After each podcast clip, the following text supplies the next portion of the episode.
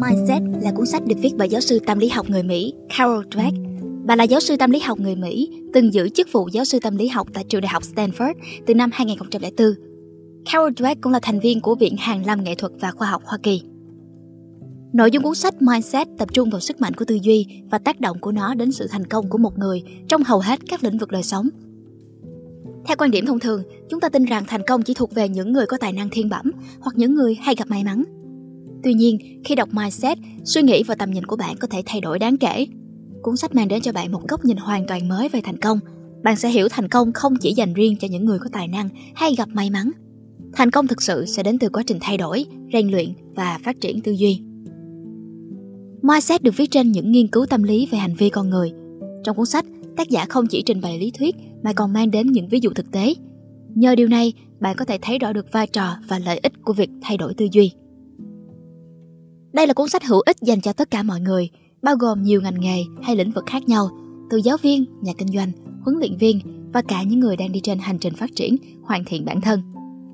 Vậy nên, hãy cùng khám phá những nội dung và đánh giá về cuốn sách Mindset, tâm lý học thành công từ bài viết của tác giả viết cùng Tiểu Hy ngay sau đây nhé.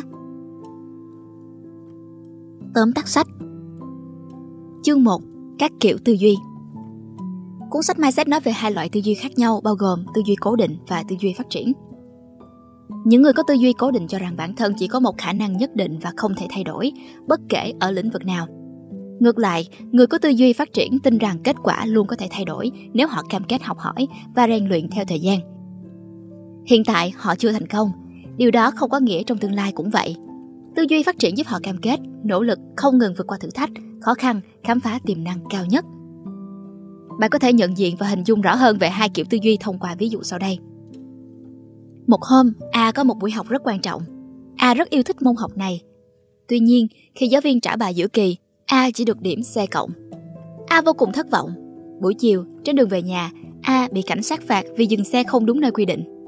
Trong tâm trạng chán nản, A gọi điện cho bạn để chia sẻ thì người bạn đó lại tỏ ra hững hờ. Nếu bạn là A thì bạn sẽ cảm thấy như thế nào và bạn sẽ hành động ra sao? Khi thực hiện khảo sát dựa trên các nhóm thực nghiệm, kết quả thu thập được như sau. Câu trả lời của những người có tư duy cố định thường sẽ là Tôi cảm thấy mình bị hắt hủi, tôi là kẻ ngu ngốc, tôi là kẻ thất bại, tôi sẽ cảm thấy mình là người vô dụng và đần độn. Ai cũng hơn tôi. Cuộc sống thật không công bằng và mọi nỗ lực đều vô dụng. Cuộc sống thật tồi tệ. Tôi là kẻ ngốc và tôi chưa bao giờ gặp điều gì hay ho cả. Còn đối với những người có tư duy phát triển thì câu trả lời sẽ là Tôi cần cố gắng hơn ở lớp cẩn thận hơn khi đổ xe, hỏi thăm người bạn của mình có đang trải qua một ngày tồi tệ giống như mình hay không. Điểm sai cộng chứng tỏ rằng tôi sẽ phải nỗ lực hơn rất nhiều trong học tập, nhưng tôi vẫn còn nửa kỳ để nâng cao điểm số của mình.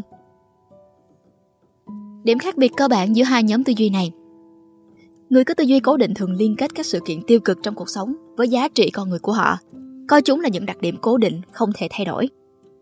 Còn những người có tư duy phát triển thường không định nghĩa giá trị bản thân dựa trên những sự kiện tiêu cực xảy đến mà nhìn nhận chúng là cơ hội để đối mặt, tìm cách giải quyết vấn đề.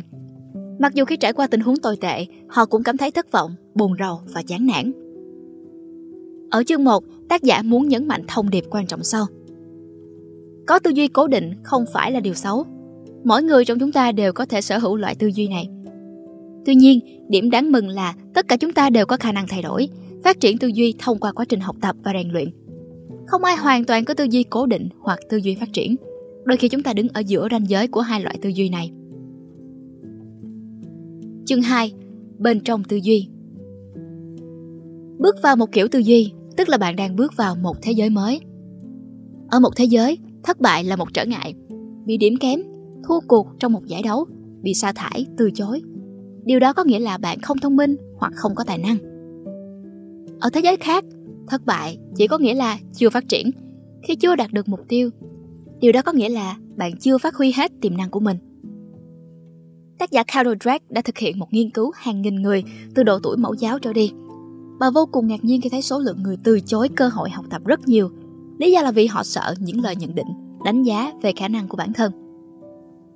Khi cho các em nhỏ lựa chọn làm bài tập xếp hình đơn giản hoặc thử làm bài tập khó hơn, hầu hết các em đều lựa chọn giải pháp an toàn là làm lại bài tập xếp hình đơn giản. Ngay lứa tuổi rất nhỏ này, các em đã có tư duy cố định vì các em sợ bị nhận định là mình không thông minh. Với các em, thông minh có nghĩa là không mắc sai lầm. Ngược lại, ở trẻ em có tư duy phát triển sẽ chọn tiếp tục chọn bài tập khó khăn để thử thách bản thân, để học điều mới. Tương tự với các em sinh viên, trong tình huống tham gia khóa học tiếng Anh, khóa học kỹ năng, những em sinh viên có tư duy phát triển luôn tìm cách nắm lấy cơ hội để học tập, trau dồi kỹ năng. Nhưng ở những em sinh viên có tư duy cố định, thường tỏ ra hững hờ, các em không muốn tham gia vì sợ sẽ bộc lộ thiếu sót của mình. Điều này cũng đúng khi nói về các CEO của các công ty lớn. Nếu CEO chỉ ngồi ở vị thế cao, luôn muốn được mọi người coi là hoàn hảo và không sẵn lòng đối mặt với nhược điểm, họ dễ đưa ra các quyết định sai lầm. Thay vì suy nghĩ về lợi ích chung, các quyết định của họ đưa ra đều nhằm mục đích bảo vệ hình ảnh hoàn hảo của bản thân, không mong muốn ai biết đến. Điều này được gọi là căn bệnh CEO. Tất nhiên vẫn có nhiều nhà lãnh đạo tài năng, họ là những người thẳng thắn nhìn nhận thiếu sót, không ngừng nâng cao năng lực lãnh đạo. Chương 3. Sự thật năng lực và thành tích Bạn biết về Thomas Edison chứ? Người đã sáng chế ra bóng đèn, mang lại ánh sáng cho toàn nhân loại. Thông tin mà chúng ta biết hoặc thường hình dung về ông như sau. Ông làm việc một mình trong một xưởng nhỏ, xung quanh là nhiều loại dụng cụ khác. Ông ấy đang khom mình cúi xuống chiếc đèn tròn. Đột nhiên, đèn bật sáng. Ông là thiên tài và là nhà vĩ đại đã tìm ra ánh sáng cho toàn nhân loại. Tuy nhiên, thông tin chính xác về Thomas Edison lại là Edison không làm việc một mình. Trong quá trình chế tạo bóng đèn, ông có tới 30 người trợ lý, trong đó có những nhà khoa học được đào tạo bài bản. Họ thường làm việc suốt ngày đêm trong một phòng thí nghiệm hiện đại do một công ty tài trợ. Việc sáng chế bóng đèn không phải là một phát minh đơn lẻ, đó là một mạng lưới đã ngốn vô vàng thời gian, công sức của rất nhiều nhà khoa học. Hay nhà soạn nhạc xuất chúng thế giới Mozart Ông đã lao động miệt mài hơn 10 năm trời mới cho ra đời những tác phẩm mà ngày nay chúng ta vẫn ngưỡng mộ. Trước đó, phần lớn các tác phẩm của ông không có nét gì độc đáo hay thú vị. Có nhiều niềm tin và quan điểm sai lầm về năng lực và thành tích, đặc biệt là đối với những người xuất sắc và sống đơn độc. Mọi người thường cho rằng những người có tài năng bẩm sinh không cần phải nỗ lực hay cố gắng, họ có thể dễ dàng đạt được thành công một sớm một chiều. Tuy nhiên, điều này không đúng Thực tế, những cá nhân xuất sắc nhất thường là những cá nhân nỗ lực nhiều nhất, làm việc chăm chỉ nhất. Có thể xuất phát điểm ban đầu của họ cũng giống như tất cả mọi người, rất mờ nhạt, không nhận được nhiều sự chú ý.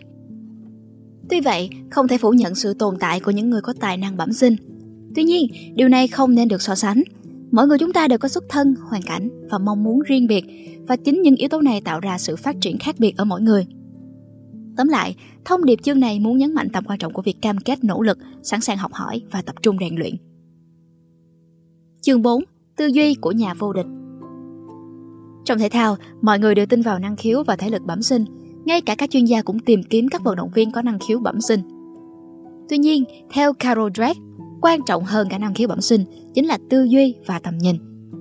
Một vận động viên có thể không sở hữu ưu điểm vượt trội về thể hình, nhưng thông qua quá trình luyện tập, quan sát, phân tích chiến thuật, họ có khả năng vượt qua nỗi sợ thất bại và đạt được thành công trong sự nghiệp của mình. Chúng ta cùng xem tư duy sẽ ảnh hưởng như thế nào trong thể thao nhé. Ví dụ thứ nhất, Billy Bean. Cùng xem xét một tài năng thiên bẩm có tên Billy Bean. Anh được mọi người dự đoán sẽ trở thành một huyền thoại trong môn thể thao bóng chày. Ngay khi vào lớp 11, Bean là cầu thủ đánh bóng giỏi nhất, ghi được nhiều điểm nhất trong đội. Anh đồng thời còn là tiền vệ đội bóng đá. Tài năng của Bin là điều không thể chối cãi. Tuy nhiên, lối chơi của Bin ngày càng trở nên tệ hơn khi chuyển từ giải đấu nhỏ đến giải đấu lớn hơn bởi những cú đánh trượt. Sau mỗi lần như thế, Bin trở nên suy sụp tinh thần. Thất bại sau những cú đánh trượt không phải vấn đề, nhưng tại sao Bin không thể lấy lại phong độ chơi và phát triển tài năng của mình? Chúng ta sẽ tìm ra kẻ hở câu trả lời phỏng vấn sau đây. Billy cho rằng mình không bao giờ được đánh trượt. Không thích thất bại, không cho phép mình thất bại chính là điển hình của tư duy cố định Chính tư duy này đã khiến Bin bị mắc kẹt, mắc kẹt trong chính tài năng lớn của mình. Nhưng có một cầu thủ khác sát cánh Bin trong các giải đấu nhỏ, đó là Lenny Dastra. Dastra không có thể lực trời cho hay tài năng thiên bẩm như Bin, nhưng Bin đã rất kinh ngạc về lối chơi của Dastra. Về sau, thông qua quá trình quan sát, lắng nghe và suy nghĩ, Bin hiểu rằng tư duy, cách nhìn nhận, khắc phục lỗi sai và nỗ lực trong quá trình quan trọng hơn cả tài năng thiên bẩm. Vì thế, vào năm 2002, trong vai trò quản lý đội Oakland Athletics, Bean đã đưa đội chiến thắng 103 trận, giành chức vô địch giải đấu và gần phá vỡ kỷ lục của Liên đoàn bóng chày Mỹ về các chiến thắng liên tục. Ví dụ thứ hai, Muhammad Ali Trong môn thể thao quyền Anh, Muhammad Ali không phải là một tài năng bẩm sinh. Ông không hề đáp ứng các thước đo tiêu chuẩn như chỉ số về nắm tay, độ nở ngực hay cân nặng của một võ sĩ. Ngược lại, Sonny Liston, đối thủ của Ali, lại là một tài năng thiên bẩm. Liston có tất cả, tâm vóc, sức mạnh, kinh nghiệm. Ông đã luôn là một huyền thoại trong thi đấu. Không ai tin Ali có thể đánh bại Liston. Tuy nhiên, Ali đã làm thay đổi niềm tin của mọi người khi ông chiến thắng Liston. Sau này khi thông qua các bài phỏng vấn, sự thật hé mở, Ali bên cạnh sự nhanh nhẹn của mình, ông sở hữu một lợi thế ưu việt về đầu óc. Trước khi thi đấu, ông đã nghiên cứu về phong cách thi đấu của đối thủ, chọn tấn công điểm yếu tinh thần của anh ta. Tôi đọc một bài phỏng vấn của anh ấy, tôi tìm gặp những người từng ở gần và nói chuyện với anh ấy. Tôi nằm trên đường, sâu chuỗi mọi thông tin lại với nhau, nghiêng ngẫm về chúng và rồi cố gắng hình dung về lối tư duy của anh ấy. Sau đó, ông dùng điều đó để đấu lại Liston. Chiến thắng của Ali trước Liston đã đi vào lịch sử quyền Anh. Nó cho mọi người thấy có thể sức lực chưa chắc quyết định chiến thắng của nhà vô địch, mà đó là tư duy. Ví dụ thứ ba, Michael Jordan. Michael Jordan là minh chứng tuyệt vời cho tư duy của nhà vô địch. Ông ấy không phải tài năng bẩm sinh, nhưng trong lịch sử thể thao, ông là vận động viên chăm chỉ nhất. Michael Jordan từng bị loại khỏi đội bóng rổ của trường trung học, cũng không được chọn vào đội tuyển bóng rổ tại trường đại học. Sau này, ông trở thành huyền thoại trong làng bóng rổ. Vậy, bí quyết thành công nằm ở đâu? Bí quyết của Jordan bắt đầu từ việc luôn chọn rời khỏi nhà vào lúc 6 giờ sáng để tới trường luyện tập, khắc phục những điểm yếu của mình như phòng thủ, xử lý bóng, ném bóng. Ông cũng làm huấn luyện viên kinh ngạc bởi sự nỗ lực chăm chỉ phi thường hơn những người khác. Sau này, khi đã ở đỉnh cao thành công, Jordan vẫn không ngừng luyện tập bền bỉ. Những người xung quanh luôn gọi ông là một thiên tài luôn muốn nâng cao tài năng của mình. Đối với bản thân Jordan, thành công đến từ tâm trí. Ông cho rằng sự rắn rỏi về mặt tinh thần và trái tim có sức mạnh hơn nhiều lần so với những lợi thế về thể chất. Có rất nhiều ví dụ về tư duy nhà vô địch trong thể thao được tác giả viết trong sách là minh chứng cho những cá nhân thành công nhờ sự nỗ lực và chăm chỉ. Một tư duy phát triển tiềm năng quyết định đến chiến thắng và thành công. Tuy nhiên, nhìn từ vẻ bên ngoài, chúng ta rất dễ nhầm lẫn thành công đơn thuần chỉ là năng khiếu bẩm sinh, không cần đầu óc, rèn luyện hay nỗ lực. Chương 5. Kinh doanh Tư duy và khả năng lãnh đạo Giống như trong thể thao, các doanh nghiệp cũng bị ám ảnh bởi tài năng. Họ thường bỏ ra khoản tiền khổng lồ để thuê các tài năng ngoại hạng, các nhân tài sáng giá. Dĩ nhiên điều này không sai, tuy nhiên việc quá tôn sùng tài năng trong giới lãnh đạo kinh doanh, các công ty định hướng nhân viên mình đi theo tư duy cố định, một cách gián tiếp buộc nhân viên mình phải luôn thể hiện bản thân là một người tài năng xuất chúng. Với các nhà lãnh đạo có tư duy cố định cũng vậy, Họ luôn sống trong một thế giới được phân chia thành hai cấp độ, những con người ưu việt và những con người kém cỏi. Vì liên tục muốn được khẳng định bản thân là siêu việt mà họ có thể đưa đẩy công ty đến bờ vực phá sản nhanh chóng với chính sách cố chấp khẳng định cái tôi vĩ đại của chính mình. Có rất nhiều ví dụ về nhà lãnh đạo với tư duy cố định được Carol phân tích làm sáng tỏ trong cuốn sách. Đồng thời, bà cũng chỉ ra những tố chất quan trọng của nhà lãnh đạo tuyệt vời. Về cơ bản, họ không phải nhà lãnh đạo xuất chúng, có tài năng phi thường nhưng họ lần lượt đưa công ty từ vị trí tốt sang xuất sắc. Nhờ đâu họ có thể làm như vậy? Chính là nhờ sở hữu tư duy phát triển. Thông qua một nghiên cứu của Jim Collins và nhóm nghiên cứu kéo dài 5 năm, họ chọn ra 11 công ty có mức lợi nhuận cổ phiếu tăng cao, duy trì suốt 15 năm.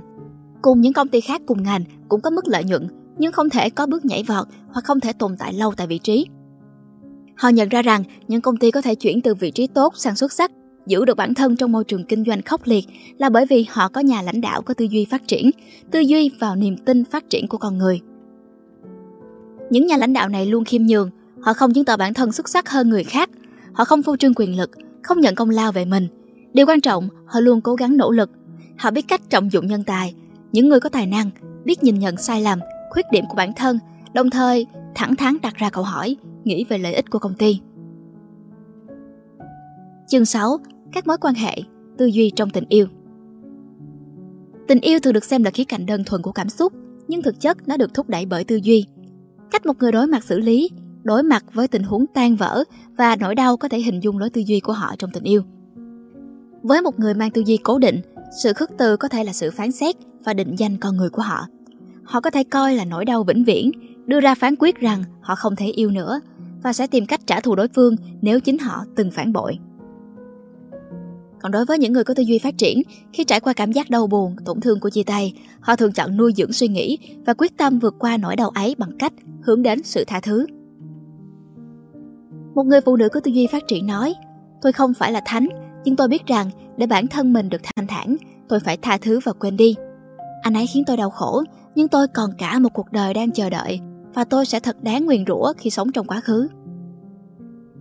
Hay một người đàn ông có tư duy phát triển có chia sẻ, tôi thường nghĩ rằng tình yêu sẽ chinh phục tất cả, nhưng giờ thì tôi biết rằng tình yêu cũng cần sự giúp đỡ rất nhiều. Người đàn ông còn nói thêm, tôi còn được biết thêm về mẫu người nào phù hợp với mình. Tôi cho rằng mỗi mối quan hệ đều cho bạn biết về người phù hợp với bạn. Nhờ tư duy phát triển, họ không cảm thấy bản thân phải chịu nỗi đau ê chề đó suốt đời. Nhờ có tư duy phát triển, họ cố gắng học hỏi những điều hữu ích về bản thân và các mối quan hệ, và họ có thể sử dụng để tạo một trải nghiệm tốt hơn trong tương lai. Tư duy phát triển có thể hỗ trợ chúng ta khá nhiều khía cạnh trong tình yêu. Với tư duy cố định, bạn có thể duy trì niềm tin phẩm chất là cố định. Phẩm chất bạn là cố định, phẩm chất đối phương là cố định và phẩm chất mối quan hệ là cố định. Tức là bạn, đối phương, mối quan hệ mãi mãi tốt đẹp hoàn hảo vĩnh viễn. Chính lối tư duy này khiến chúng ta đau khổ bởi làm tưởng với viễn cảnh hai người sẽ mãi mãi cùng nhau hạnh phúc mà không có bất kỳ biến cố nào. Nhưng với tư duy phát triển, bạn sẽ hiểu rằng các yếu tố trong mối quan hệ đều có khả năng thay đổi. Tất cả, bạn, đối tác, mối quan hệ đều có khả năng thay đổi. Điều này có thể hiểu, viễn cảnh lãng mạn không phải mãi mãi, tình yêu không phải chỉ toàn là màu hồng và ngọt ngào. Với tư duy phát triển, khi đối diện với những xung đột bất đồng trong mối quan hệ, chúng giúp bạn hiểu rằng tình yêu cũng cần sự nỗ lực từ cả hai phía để cùng vun đắp, xây dựng và đi qua thăng trầm của cuộc sống. Hay trong những mối quan hệ không còn cách cứu vãn, tư duy phát triển có thể giúp bạn chữa lành tổn thương, dần dần bước đi trên hành trình phù hợp của riêng mình. Chương 7. Bố mẹ, giáo viên, huấn luyện viên. Tư duy đến từ đâu? Một trong những chương cuối cùng xem xét lại vai trò của cha mẹ, giáo viên và huấn luyện viên. Chương này nói về ý tưởng khen ngợi và cách chúng ta khuyến khích mọi người phát huy hết khả năng của họ. Thay vì lời khen ngợi hướng đến tài năng, sự thông minh sẵn có, chúng ta nên tập trung vào nỗ lực, thời gian, công sức mà mọi người đã bỏ ra để hoàn thành công việc được giao. Ví dụ như một đứa trẻ khoe với mẹ của mình về điểm trong một môn học, có thể bạn sẽ nói rằng, ôi con thông minh quá đi, con thật tài năng. Điều này gián tiếp truyền đi thông điệp cho con mình – tài năng nên con được điểm cao, nên có thể sau này con không cần nỗ lực. Thay vì vậy, người mẹ có thể khen ngợi. Mẹ rất mừng vì điểm số của con, chứng tỏ con đã rất nỗ lực và chăm chỉ. Câu nói này công nhận sự nỗ lực của trẻ, khuyến khích trẻ cố gắng, chăm chỉ hơn đối mặt với khó khăn khi trí thông minh thường không đủ để giải quyết. Cách khen ngợi này có thể áp dụng với mọi đối tượng, từ bạn bè, con cháu trong gia đình và những người đồng nghiệp. Đây là cách chúng ta vừa công nhận khả năng vừa giúp họ hiểu được ý nghĩa của món quà đến từ sự nỗ lực. Chương 8. Thay đổi tư duy Mọi người có thể có cái nhìn khác nhau về tài năng, năng khiếu, sở thích. Tất cả chúng ta đều có thể thay đổi phát triển thông qua học hỏi, trau dồi kiến thức và kỹ năng. Vậy thì điều đó có nghĩa là tất cả mọi người đều có thể là một Edison hay Mozart? Dĩ nhiên là không. Nhưng với tư duy phát triển, người ta tin rằng một khi tiềm năng thật sự chưa được biết đến, thì không thể biết trước những gì có thể đạt được sau nhiều năm nỗ lực, học hỏi và rèn luyện. Mỗi người đều có thể sống một cuộc đời tốt nhất với tiềm năng cao nhất của bản thân. Đánh giá và cảm nhận sách Cuốn Mindset của giáo sư tâm lý học Carol Dweck là cuốn sách giá trị giúp bạn hiểu thêm về sức mạnh của việc thay đổi tư duy. Thông qua việc đọc cuốn sách, bạn sẽ hiểu rõ hơn về hai loại tư duy – bạn cũng có thể kiểm nghiệm xem bản thân có phải là người có tư duy cố định hay tư duy phát triển, hoặc bạn đang ở đâu đó giữa ranh giới giữa hai loại tư duy này. Bàn về nhược điểm thì cuốn sách không có một lộ trình cụ thể giúp bạn áp dụng thực hành phát triển, cải thiện tư duy. Điều này cũng được tác giả trình bày trong phần gần cuối trang sách, không có công thức cụ thể, lộ trình để giúp mọi người. Vì mỗi cá nhân, mỗi vấn đề, hoàn cảnh, lối sống, tư duy khác nhau và quá trình thay đổi tư duy sẽ yêu cầu cá nhân phải nhận thức bản thân, hiểu được những niềm tin, định kiến đang ảnh hưởng đến họ và niềm tin sẽ giúp họ phát triển. Điều thứ hai, cuốn sách có phần hơi dài, có phần trình bày được viết đi viết lại khá nhiều lần. Tổng kết Mindset là cuốn sách giúp bạn hiểu cặn kẽ về sức mạnh của tư duy dưới nghiên cứu đánh giá tâm lý học, hành vi con người. Những ví dụ thực tiễn trong cuốn sách có thể truyền cho bạn nguồn cảm hứng kiên trì nỗ lực, hướng đến phát triển mục tiêu của bạn, trở thành phiên bản tốt hơn trong hiện tại và tương lai. Cảm ơn các bạn đã lắng nghe đến cuối video. Hẹn gặp lại các bạn trong những video lần sau. Bye!